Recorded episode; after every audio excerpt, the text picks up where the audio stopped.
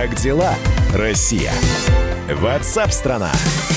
И мы продолжаем прямой эфир. Кто-то на удаленке, кто-то на рабочих местах. А в любом случае, здравствуйте. А, жизнь продолжается, мир бурлит событиями. Мы с этими новостными данными вас знакомим. Важные, актуальные, насущные новости, обсуждение всевозможных тем, специалисты, эксперты, наши журналисты. Все это в прямом эфире на радио «Комсомольская правда». Добро пожаловать. Как живешь страна, как вы живете. Присылайте свои сообщения 8967 200 ровно 9702, 8967 200 ровно 9702. Текстовые и голосовые сообщения мы от вас ждем. Как дела, Россия? Ватсап-страна! Говорят, что мир вот после того, как все это закончится, а это не может длиться вечно, когда-нибудь все обязательно закончится, уже никогда не будет прежним. Изменится очень многое. Какие-то бизнесы уйдут, кто-то разорится, кто-то, наоборот, наживется и на коронавирусной инфекции, и на разнице между курсом рубля и долларом. В любом случае а, не будет так, как раньше. Наверняка произойдут какие-то изменения. Между тем, за сутки в России коронавирусную инфекцию обнаружили у 71 человека. Э, об этом сообщил премьер-министр Михаил Мишустин. Число заболевших на данный момент составляет 438 человек. Каким будет мир после коронавируса, банкротства целых стран, изменение границ, падение зарплат, э, ну и прочее, прочее, прочее. Вот прямо сейчас об этом мы и поговорим. Дорогая редакция. Есть такой достаточно известный писатель Сергей Переслегин, и интервью с ним э, вот э, можно прочитать э, на сайте «Комсомольской правды». Э, интервьюировал Сергея Александр Коц, наш корреспондент, э, специальный корреспондент «Комсомольской правды». Саш с нами на прямой связи. Саш, привет. Добрый день. А, Саш, какие прогнозы? Вот сразу же, потому что, знаешь, когда читаешь Переслегина или читаешь его предыдущие прогнозы, ну, видно, что человек умеет анализировать и делать какие-то выводы. Какие выводы Сергей Переслегин делает из нынешней ситуации? Ну, перво-наперво он не считает э, коронавирус серьезной эпидемиологической, тем более пандемической угрозой. Он считает, что это финансовая спецоперация, в результате которой происходит глобальное перераспределение капитала, а не массовое заболевание. Вот э, в ходе э, этой пандемии, так называемой, ну, мы понимаем, что очень много чего разорится. Это и авиакомпании мелкие, и турфирмы, и отельный бизнес, театры, киносети и так далее, и так далее. А, Все, что разорится, он считает, будет скуплено за копейки и потом продано за большие деньги. Вот так, таким образом а, будут, как он считает, разоряться целые страны. Но при этом нынешняя эпидемия – это такой катализатор, который позволяет резко ускорить процессы к переходу к удаленному режиму работы. Мы вот на себе уже это почувствовали, да, мы уже неделю работаем большинство сотрудников нашей редакции из дома, но при этом а, работодателям позволит э, вот такая удаленная работа сэкономить, там, допустим, на профессорах, на учителях, на тренерах. Они будут преподавать дома, не нужно будет арендовать помещение. А, то есть э, зарплата будет за счет этого э, серьезно снижена, снижена расходы. И на самом деле э, это придет к тому, что э, все будут сидеть в виртуальном мире, а все эти технологии контролируются США, соответственно, э, в пользу вот этих корпораций, нескольких американских, которые контролируют виртуальное пространство, будут опять же перераспределены э, финансовые потоки. Э, кто понесет наибольшие потери в результате э, этой эпидемии? Ну, как считает Переслегин, собственно, все мы, вот э, средний класс, мелкие частные производители – а, ну, простые налогоплательщики, потому что когда нам говорят, какие бешеные суммы ежедневно теряют богатейшие люди планеты, тут обманываться не надо, а все эти потери будут переложены на нас, считает Переслегин. Поэтому в целом в мире, не только у нас в России, упадет уровень жизни, это скажется там и на падении зарплат, и на повышении цен в магазинах, все это э, неизбежно. Сильнее всего это ударит по Китаю, просто потому что это такая мастерская мира, да, но там привыкли к не очень высокому уровню жизни, и поэтому э, как катастрофа, да, вот, этот, э, вот это падение уровня жизни воспринято не будет. А Европа, наоборот, привыкла вот к такому э, сытому образу жизни, э, и ну, они не привыкли, что их потребление может быть сильно ограничено, поэтому э, падение у них будет хоть не таким высоким, как в Китае, но гораздо более болезненным. В России вот где-то посередине будет, хотя уже обсуждается там тема новых 90-х, э, опыт 90-х нам не сулит ничего радужного, но э, уже появляется там и специфическая преступность, да, уже э, народ опасается дефицита, раскупается в магазине, но, э, по мнению Переслегина, никакого глобального эм, глобальных проблем с э, товарами не будет. Там, возможно, какие-то какая-то линейка товаров из-за того, что логистика нарушена, на время исчезнут, но ничего вот такого кардинально важного нет. И мы даже знаем, да, мы даже знаем эту линейку товаров, но, Саш, я тогда еще один вопрос, у нас минутка буквально, я еще один вопрос задам. Если вы говорите про распределение, ну, Переслегин говорит про э, распределение средств, Слушайте, дайте мне фамилии, между кем и кем распределяются. Я все жду, когда прозвучит, вот, например, в твоем монологе фамилия, я не знаю, Ротшильд. Это Ротшильд, это а. иллюминаты какие-нибудь, масоны. Рептилоиды. Рептилоиды. Ну, кто, кто угодно. не называет фамилии, но он, э, он прямо говорит, что бенефициарами всего, всей этой вакханалии э, будут Соединенные Штаты Америки, которые по традиции не только не будут затронуты кризисом, на, на, напротив останутся в выигрыше. Он вообще говорит о третьей силе, э, которая э, пытаются сейчас аккумулировать на себя э, и промышленников, и банкиров э, все эти финансовые потоки. Но кто эта таинственная третья сила – об этом он не говорит. Спасибо тебе большое. Александр Коц был с нами на прямой связи, специальный корреспондент «Комсомольской правды». Его интервью с писателем-прогностиком Сергеем Переслегиным можно э, на сайте «Комсомольской правды» прочитать. Зайдите, там э, полезной и информации для размышлений огромное количество. 8 9 6 7 200 ровно 9702. 8 9 6 7 200 ровно 9702. Ну что, в очередной раз в эфире прозвучало звучало, что, дескать, это все заговор. Вы тоже верите, что это заговор? 8 9 6 7 200 ровно 9702. Ваши текстовые и голосовые сообщения мы ждем.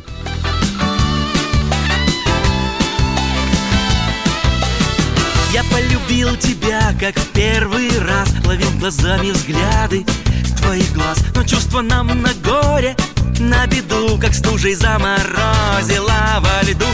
холод нас морозит. Ледяной Но в моем сердце ты всегда со мной. И снова повторю тебе я вновь Что ты любимая, моя любовь. Люби меня любовью своей Теплом горячим сердце согрей. И ледяные льды растопи. Люби меня любовью, люби Люби меня любовью своей Теплом горячим сердце согрей. И ледяные льды растопи. Люби меня любовью, люби.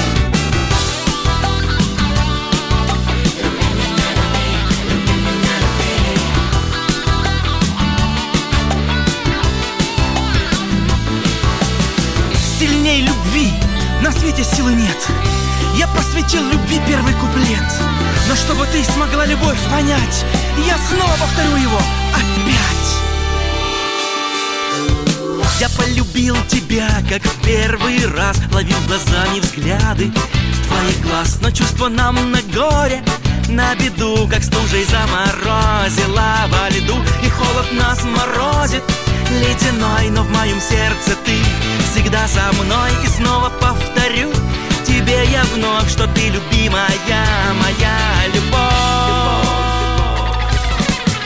меня любовью своей, теплом горячим сердце согрей и ледяные льды растопи.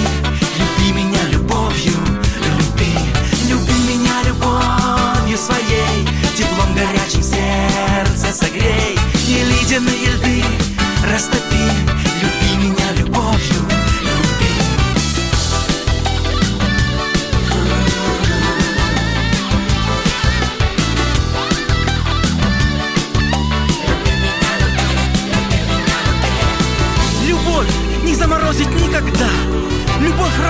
Снежные снега. И песню о любви тебе пропев. Я снова повторю тебе припев. Люби меня любовью своей Теплом горячим сердце согрей. И ледяные льды растопи. Люби меня любовью, люби. Люби меня любовью своей Теплом горячим сердце Итак, друзья, мы продолжаем программу WhatsApp страна. Через минуту вернемся. Это был Антон Лирник с песней «Любовь», а мы поговорим о том, как в заперти сидеть всей семьей и при этом не поубивать друг друга. Ну, а- один день, два дня, три, но двухнедельный карантин. Вот. Э, Причем мы все это будем делать на примере космонавтов, которые тоже находятся длительное время в замкнутом пространстве, общаются друг с другом и нормальные рабочие отношения сохраняют. Продолжим через несколько минут программу WhatsApp страна. Оставайтесь с нами. Как дела, Россия? WhatsApp страна. Георгий Бофт. Политолог, журналист, магистр Колумбийского университета, обладатель премии «Золотое перо России» и ведущий радио «Комсомольская правда». Авторскую программу Георгия Георгиевича «Бофт знает». Слушайте каждый четверг в 17.00 по московскому времени. А что такое деньги по сравнению с большой геополитикой? Мы денег тут не считаем.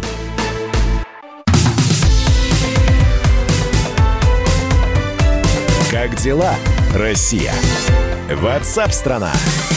Продолжается прямой эфир. WhatsApp страна. Чем живет страна? Как живет страна? 20% самоудаленно живут от работы. Из-за коронавируса в мире 20% людей работают удаленно, но правильно сидеть дома всей семьей – это искусство или наука, или навык, как хотите, это так и называйте. И вот а, обозреватель «Комсомольской правды», участник изоляционных экспериментов, о чем я впервые, честно говоря, слышу. Александр Милкус выяснил, почему космонавты, запертые на станции по полгода, не поубивали друг друга, как им удается сохранять спокойствие. Александр Милкус с нами в студии. Дорогая редакция. Александр Да, Борисович, здравствуйте. Да, а что за изоляционные эксперименты? А, Есть такой институт медико-биологических проблем, который, э, в общем-то, сопровождает э, психологически э, космонавтов, когда они летают. Он же подбирает им набор питания, который они берут на борт. И он же, в общем, отвечает за здоровье, за подбор экипажей, когда идет отбор в в отряд космонавтов. А, Там есть еще со времен Королева с 67-68 года специальный такой наземный э, экспериментальный комплекс. А Изначально он строился для полета э, на Марс, марсианский корабль. То есть 68 год уже тогда планировалось э, полететь на Марс, в общем-то, там, в будущем. Да? И там отрабатывают э, симулирует как бы полет на станцию, или на станцию, или на Марс и так далее. А, Там постоянно проходит, в этом э, наземном комплексе постоянно проходит изоляционный эксперимент, то есть испытатели, это и космонавты, и сотрудники э, института, и добровольцы, испытатели, э, по сути дела, имитируют полет космического корабля столько, сколько нужно. Вот недавно был Марс-500, испытатели сидели 520 э, суток вот в этом э, космическом корабле. А когда было планировалось э, полет Международной космической станции, а, был эксперимент под названием «Сфинкс». А, Было понятно, что будут работать на станции представители разных национальностей, разной ментальности. Психологам хотелось посмотреть, как э, эти люди будут взаимодействовать, выработать э, какие-то рекомендации для правильных, правильных взаимоотношений на борту. По сути дела, в этом комплексе полностью имитируется полет космического корабля за, за- за- исключением невесомости. Саш, так это проверка человека или это, Это- или это обучение Не- человека? Нет, это не проверка, это не обучение, это на э, основе работы испытателей психологи вырабатывают рекомендации уже для космонавтов для космического полета. То есть это не, не- не проверяют тех, кто сидит там, а проверяют на тех, кто сидит там, методики э, для э, тех, кто будет работать на Международной космической станции. То или есть там на лунной научить- станции. научиться, этому Научиться можно. правильно, э, ну вот правильно выстраивать свои, э, свои взаимоотношения. Да, вот я э, находился 8 месяцев, 8 дней в этом эксперименте. Мы как бы разыгрывали, у нас сценарий был, мы корабль посещения, мы прилетели на Международную космическую станцию, там уже работает два экипажа, которые работают долго, по 4, по 2 месяца, то есть у них уже установились определенные взаимоотношения. Взаимоотношения. Вот тут вот трое веселых, свеженьких ребят прилетает, и вот как они будут мешать экипажу работать, и как экипаж будет реагировать на, на наше появление. Вот таким вот образом.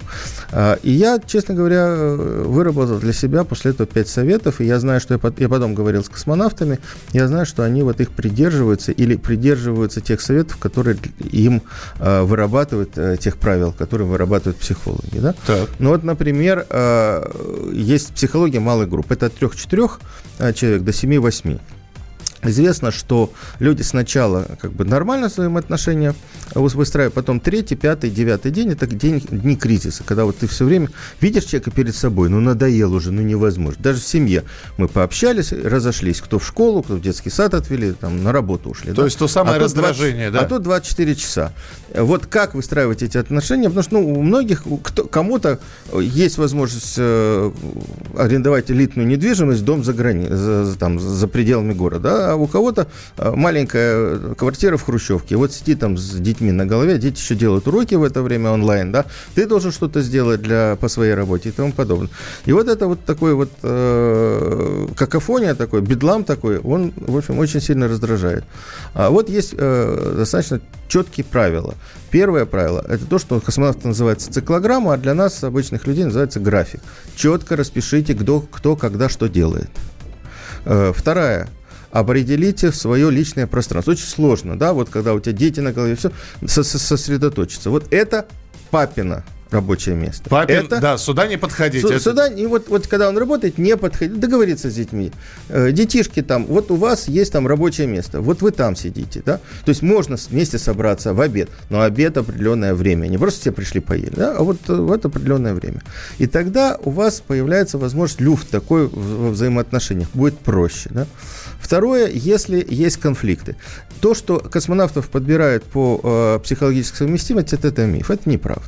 На самом деле подбирают э, специалистов, которые готовы и знают э, вот особенности вот этого полета. Так. Но так как они готовятся там, к этому полету там полтора-два года, они уже более не менее на Земле притираются. Но это не значит, что они большие друзья. Я не знаю, вот, честно говоря, космонавтов, которые после там полугодового полета в одном экипаже сильно дружили после, после возвращения. То есть это профессиональные люди, которые работают и отправили их, отправили их для выполнения определенной работы. Конечно же, начинается раздражение. Ты находишься в э, модуле, ну, модуль, представьте себе обычную цистерну из-под молока или там из-под бензина, да, вот в которой сидят, сидят люди, да, мы можем вспомнить э, джентльменов удачи, да, да, как да. они там переезжали. Вот там пространство чуть-чуть побольше, но все равно них э, маловато. Поэтому конфликты бывают. Раздражение бывает. Значит, что, э, какой совет для космонавтов? Поспорили, поругались, разлетелись в разные углы модуля. Если можно, перейти в другой модуль. Остыли, отдохнули, пришли в себя. Но вечером за обедом или утром за завтраком проговорили, почему вы вот э, был, была вот эта вот ситуация. Если не проговорить сразу, накапливается раздражение, потом напоми, вспоминаются еще какие-то обиды, и вот так вот люди и начинают э, друг с другом конфликтовать уже серьезно. То есть нас... из серии, ну вот надо переспать с этой проблемой или утро вечером мудренее, да, получается? Э, из серии того, что, ну, наверное, не мудренее, а что можно выговорить, да. проговорить все, что было. И, у нас... и в сердцах не наговорить лишнего. И вот в сердца, сам... или, или у нас была такая история в 70-х годах, два космонавта отправились на орбитальную станцию, поругались, поспорили, э, и пришлось экип... э, это дорогущие полеты, пришлось экипаж возвращать на раньше раньше времени на Землю, потому что они просто сидели в двух концах невеликой орбитальной станции, дулись друг на друга. Вот Еще такая себе. вот история была. Я не буду называть фамилии, но историки... Да, можно посмотреть, наверняка вычислить. А, еще один совет, очень коротко какой-нибудь. А, еще один совет. Если организму, э, организму в любом закрытом помещении нужен стресс. Вот мы с тобой общались, да, вот ты мне говоришь, вот давай быстро что-то еще проговори. Это для меня стресс, мне надо дольше разговаривать, да. Но в закрытом помещении стрессом могут быть, стрессы могут заменить физиологически, психологически на пищевые. Я знаю, вот мы когда сидели, э, немец Бернт Йоханс, он э, начал есть ложками сыр виола.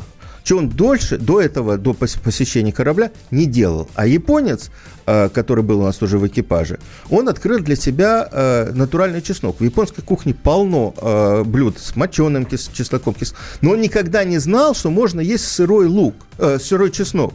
И он слопал все запасы. Я, я, так, я пытаюсь сформулировать. Стресс надо заесть? Нет, вкусовой стресс для организма необычный там, а. э, восприятие продуктов, да? То есть можно заменить стресс. То есть можно всей семьей придумать какой-нибудь необычный продукт, необычное блюдо с необычными вкусовыми качествами, которые ваша семья еще до этого не пробовала. Тем более, что туалетная бумага уже закуплена, наверное. Так, все, давай без туалетной бумаги. Ну, можно проэкспериментировать такое, сочетать, сочетать несочетаем. Интересно. То есть, при, может быть, приготовить что-то новое. Кстати, я знаю, что очень многие мирятся, готовя вместе. Нет, ну закупили же продуктов много, а вот давайте из этих продуктов придумаем что-нибудь. Можно э, придумать э, из э, какой-то необычный рецепт из интернета. Это, во-первых, укрепляет семью, потому что вся семья вместе делает. Во-вторых, а давайте вот это попробуем, да, и открыть для себя неожиданные свойства продуктов. Мы же, в общем-то, э, готовим обычно по лекалам, по правилам, которые у нас дома есть. А если выйти из, за этого храма? Это вот такая вот история очень хорошая. Четвертый совет – высыпаться. Очень, ну, мы же встаем, дети рано в школу, нам надо работать и так далее. Э, мы знаем, что иммунитет, э, он э, зависит от количества сна. Вот 7-8 часов должен спать взрослый человек. Наконец-то появляется у вас возможность посидеть дома, выспаться. Дети младшего школьного возраста должны спать по 10 часов. Кто из наших детей спит по 10 часов, если они встают в 7 утра, чтобы в 8.30 быть в школе, а загнать, да нет, их, конечно, а загнать их можно в, в кровать, ну, часов, наверное, 10 в 11 в лучшем случае. Да еще они час вертеться будут. Вот. Да? Поэтому вот, так, вот, вот, вот еще вот такой вот совет есть. А, как ты думаешь, Александр Борисович, много разводов будет вот после этого всего? Ну, я надеюсь, что как раз вот такое отношение, общая опасность укрепят семьи.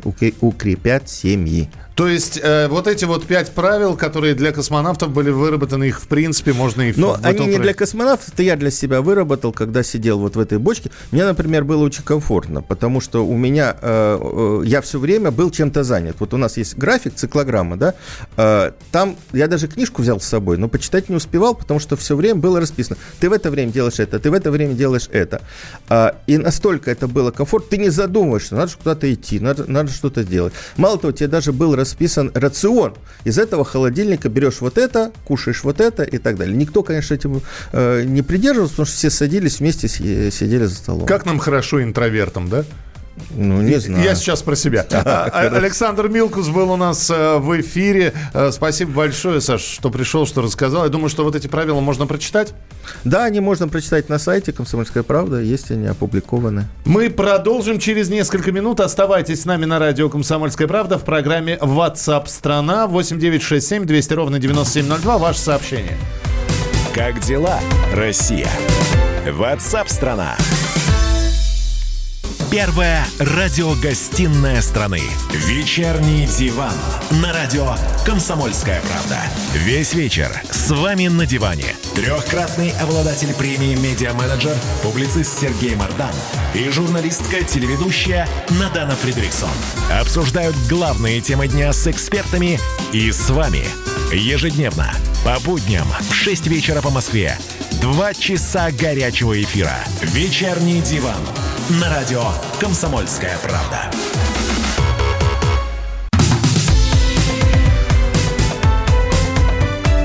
Как дела, Россия? Ватсап-страна! Мы продолжаем прямой эфир. Здесь Александр Милкс, я Михаил Антонов. Здесь спасибо, что прислали анекдот. Это вот к теме образования. Дети переходят на домашнее дистанционное обучение. Объяснять материал приходится родителям. И многим из них теперь предстоит узнать, что проблема была не в учителях.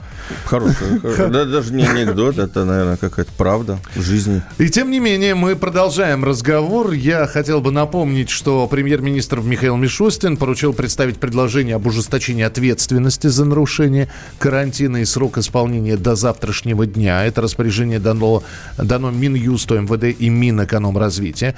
А, накануне э, премьер-министр призвал граждан, которые находятся в группе риска, в частности пожилых людей, людей с хроническими заболеваниями, оставаться дома, внимательнее отнестись к своему здоровью. И по данным Департамента труда и соцзащиты, если мы про московский регион будем говорить, в столице живет почти 2 миллиона человек старше 65 лет. И вот здесь возникает еще одно слово «волонтеры». Вот мы об этом как раз с Александром Милкусом и поговорим.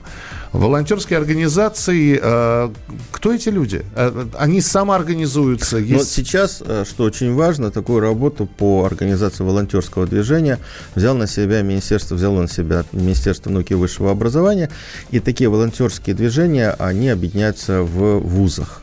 И я думаю, что это справедливо, потому что школьникам все-таки в такую историю втягивать не нужно, а вот молодых людей, которые э, здоровые, ответственные, активные, как раз э, их работа сейчас и важна, не то что работа, а их желание сейчас помогать э, и людям не очень здоровым, и пожилым. И сейчас уже у нас есть такая, очень мне нравится концепция, это образовательное учреждение, центр социума. То есть вуз, школа отвечают не только за учебные программы, но и за социальную жизнь в том регионе, в котором ты находишься. И э, вот сейчас, вчера вот буквально состоялось совещание, рабочее заседание рабочей группы в Министерстве э, Миноборнауки по развитию волонтерского движения. Во многих московских вузах сейчас создаются такие волонтерские группы э, и э, советуют э, поддерживать такое волонтерское движение в, э, в вузах региональных. Я думаю, что э, пожилым людям, если они особенно одиноки и так далее, э, есть смысл обратиться, наверное, в студенческий совет или в какой-нибудь волонтерский совет. Эти данные должны быть на первой странице э, сейчас сайтов вузов. Э, и, может быть, если нужно, попросить помощи у волонтеров. Э, ребята сами объединяются, и их преподаватели, старшекурсники координируют. В общем, большие-большие молодцы. Вот, вот правда. Все равно находятся люди, которые говорят, что все это принудительно добровольно. Дескать, ну, раз вы на а, вузы закрыты, техникуме, училища закрыты, школа закрыты, да, ну вот будете делом хоть заниматься. Дескать, э, добровольно туда мало кто идет, а все вот при, принудительно. Вот есть э, чем опровергнуть это все? Ты знаешь, э, вот я работаю еще в высшей школе экономики, ребята замечательные. И наше поколение, вот молодое поколение сейчас, очень ответственное и очень, очень здорово сами работают. Я знаю, что вот многие наши студенты еще до того, как появилась вот эта история с коронавирусом, участвуют в каких-то организациях волонтерским, помогают больным, помогают э, хосписам и так далее, по собственным приютам для животных по собственной инициативе. А сейчас я думаю, что вот эти ребята и объединятся, в, и, вернее, не то, что объединятся, они уже объединились вот такие вот а, группы. Ну, здесь один вопрос. Объединиться можно во что угодно, в группы, э, создать э, общество, сообщество. А как знать, кому помогать? Ходить по квартирам, как тимуровцы, звонить и говорить вам... Ну, пом... э, начинается все с того, что вузы поддерживают своих пожилых преподавателей. У нас э, старше 65 лет, э, больше 55% профессуры и почти 50% заведующих кафедрами. То есть это вот люди в группе риска, э, и таких э, людей в вузах, особенно региональных, э, достаточно много. А они нуждаются сейчас в поддержке и, во-первых, помочь им настроить компьютер для того, чтобы они могли проводить занятия в онлайн, в дистанционно, да? А помочь с продуктами и, и так далее. А, то есть сначала, конечно, помощь оказывается тем, кто работает, и кто связан с вузом, но я знаю, что вот Высшая школа экономики сейчас поддерживает тех э, людей, которые участвуют в работе университета Серебряного века. Многие вузы и некоторые школы открыли такие университеты, в принципе, несколько, в течение последних нескольких лет, где э, людям старшего возраста, пенсионного, помогают освоить компьютерную премудрость, они учат английский язык или там другие иностранные языки. Ну вот с нами на прямой связи проректор Высшей школы экономики Валерий Ксамар. Валерия, Валерия, здравствуйте, приветствую вас. Добрый, добрый день. Мы здесь с Александром Милкусом вопросам. Я пытаюсь э, все какие-то важные, актуальные вопросы задавать. Александр рассказывает про волонтерское движение. А я э, пытаюсь э, понять, это не мешает дистанционному обучению студентов? И вообще, как оно у вас налажено? И вообще, вот мы спрашиваем, а это студенты добровольно объединяются в такие волонтерские группы? Да, Или это, есть это... По, по списочным, по спискам? Ну, э, вы знаете, в отношении высшей школы экономики вообще смешно э, говорить, что кто-то что-то делает недобровольно, поскольку наши студенты люди открытые, и если бы хотя бы малейший нажим был, то про это бы уже весь мир узнал, и ради «Комсомольская правда» в том числе. Просто в данной ситуации, мне кажется, очень важно говорить о том, что есть э, своя экосистема. И вот у высшей школы экономики есть своя экосистема. Эта экосистема намного шире, чем просто студенты, преподаватели, и мы понимаем, что здесь срабатывает принцип, что мы в ответственности за тех, кого приручили, и в данном случае э, такими нашими вот э, добрыми друзьями оказались слушатели программы «Московского долголетия». У нас их оказалось 470 человек которые сейчас оказались вот в этой изоляции. Это не только наши возрастные э, коллеги, которым нужна помощь, это еще и пенсионеры высшей школы экономики. Поэтому э, для нас сейчас это не просто волонтерство. Для нас это такая вот реализация социальной миссии в кризисных условиях. Потому что мы понимаем, что в этот период времени, наверное, самое главное, что может нас всех спасти, это чувство плеча, поддержка, помощь друг другу, доброчеловеческие отношения. Поэтому говорить о том, что э, доброчеловеческое отношение может помешать э, онлайн-обучению, ну, я бы не стала. Что касается самого онлайн-обучения, то Высшая школа экономики постепенно на него начинала переходить. Но, конечно же, мы не ожидали, что эта кризисная ситуация нас заставит этот переход осуществить э, такими э, темпами, резвыми. Поэтому мы предполагали, что вот эта вот новая реальность наступит лет через пять, ну вот сейчас она наступила буквально там в течение недели.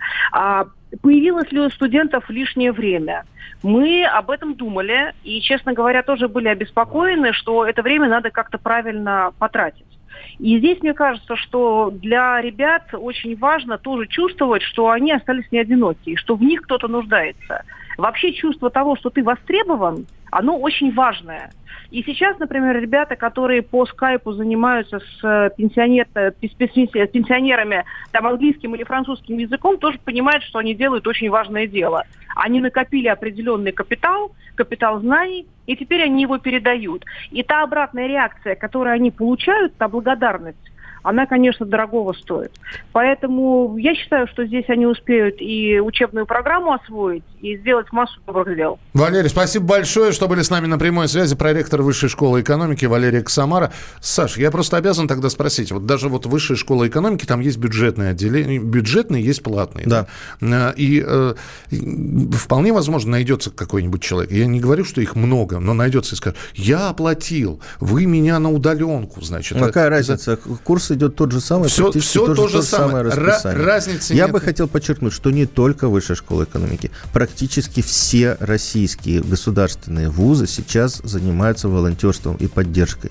У нас много слушателей в регионах. Обратите внимание на те вузы, которые находятся рядом с вами. Министерство образования и науки много делает для того, чтобы сейчас вузы э, оказались э, вот такой, э, ну, одним из, одной из опор в социальной жизни региона. Я знаю, что только 4% вузов сейчас не готовы к этой ситуации. Вчера об этом говорилось, и, вчера, и в общем-то, подготовленная структура, которая возьмет их на буксир – и будет их поддерживать для того, чтобы они тоже вошли и в онлайн обучение своих, школьников, э, своих студентов, и для того, чтобы работали с пенсионерами, с людьми пожилого возраста по их поддержке. Мы так много говорили про идеологию, всегда сравнивая там советские, да, советские годы э, обучения в ЛКСМ, пионерия в ЛКСМ. Может быть, сейчас вот это вот и будет идеологией? Ну, я, я не знаю, насколько это масштабно. Я не знаю, насколько это идеология, но то, что э, вот действительно, как и сказала э, Валерия, э, для студентов, для молодых людей важно сейчас проявить себя и почувствовать отдачу, что они важны и нужны. А, и у них есть такая возможность. Вот мне, мне кажется, что это вот самое главное сегодня. А отдача какая? Вот э, то, что они дают, я понимаю. А отдача это спасибо? Спасибо.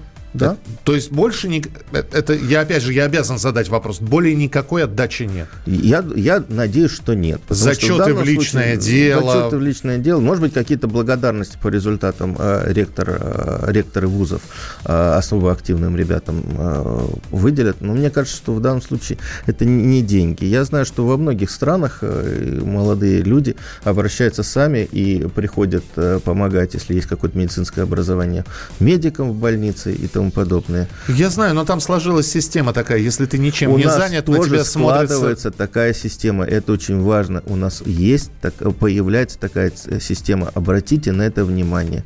Нынешние ребята наши, они очень активны в социальной жизни. Ну и слава богу. Да. Ну, Саш, спасибо большое. Спасибо. На позитиве заканчиваем. Это давне, давненько вот не было таких действительно хороших новостей. Почаще приходи к нам в студию. Легко. Александр Милкус был в прямом эфире в программе WhatsApp страна. Мы продолжим в начале следующего часа рассказ о том, что происходит в стране, что происходит в мире. Звоните, присылайте свои сообщения 8967 200 ровно 9702. 8967 200 ровно 9702. Текстовые голосовые сообщения мы от вас ждем. Продолжение через несколько минут. Далеко не уходите. WhatsApp страна. Ты виноват уж тем, что говоришь по-русски. по-русски. В последнее время случаи притеснения и нападений на национальной почве участились. Прохожие на улице никак не пытались помочь иностранцам и остановить нападавших.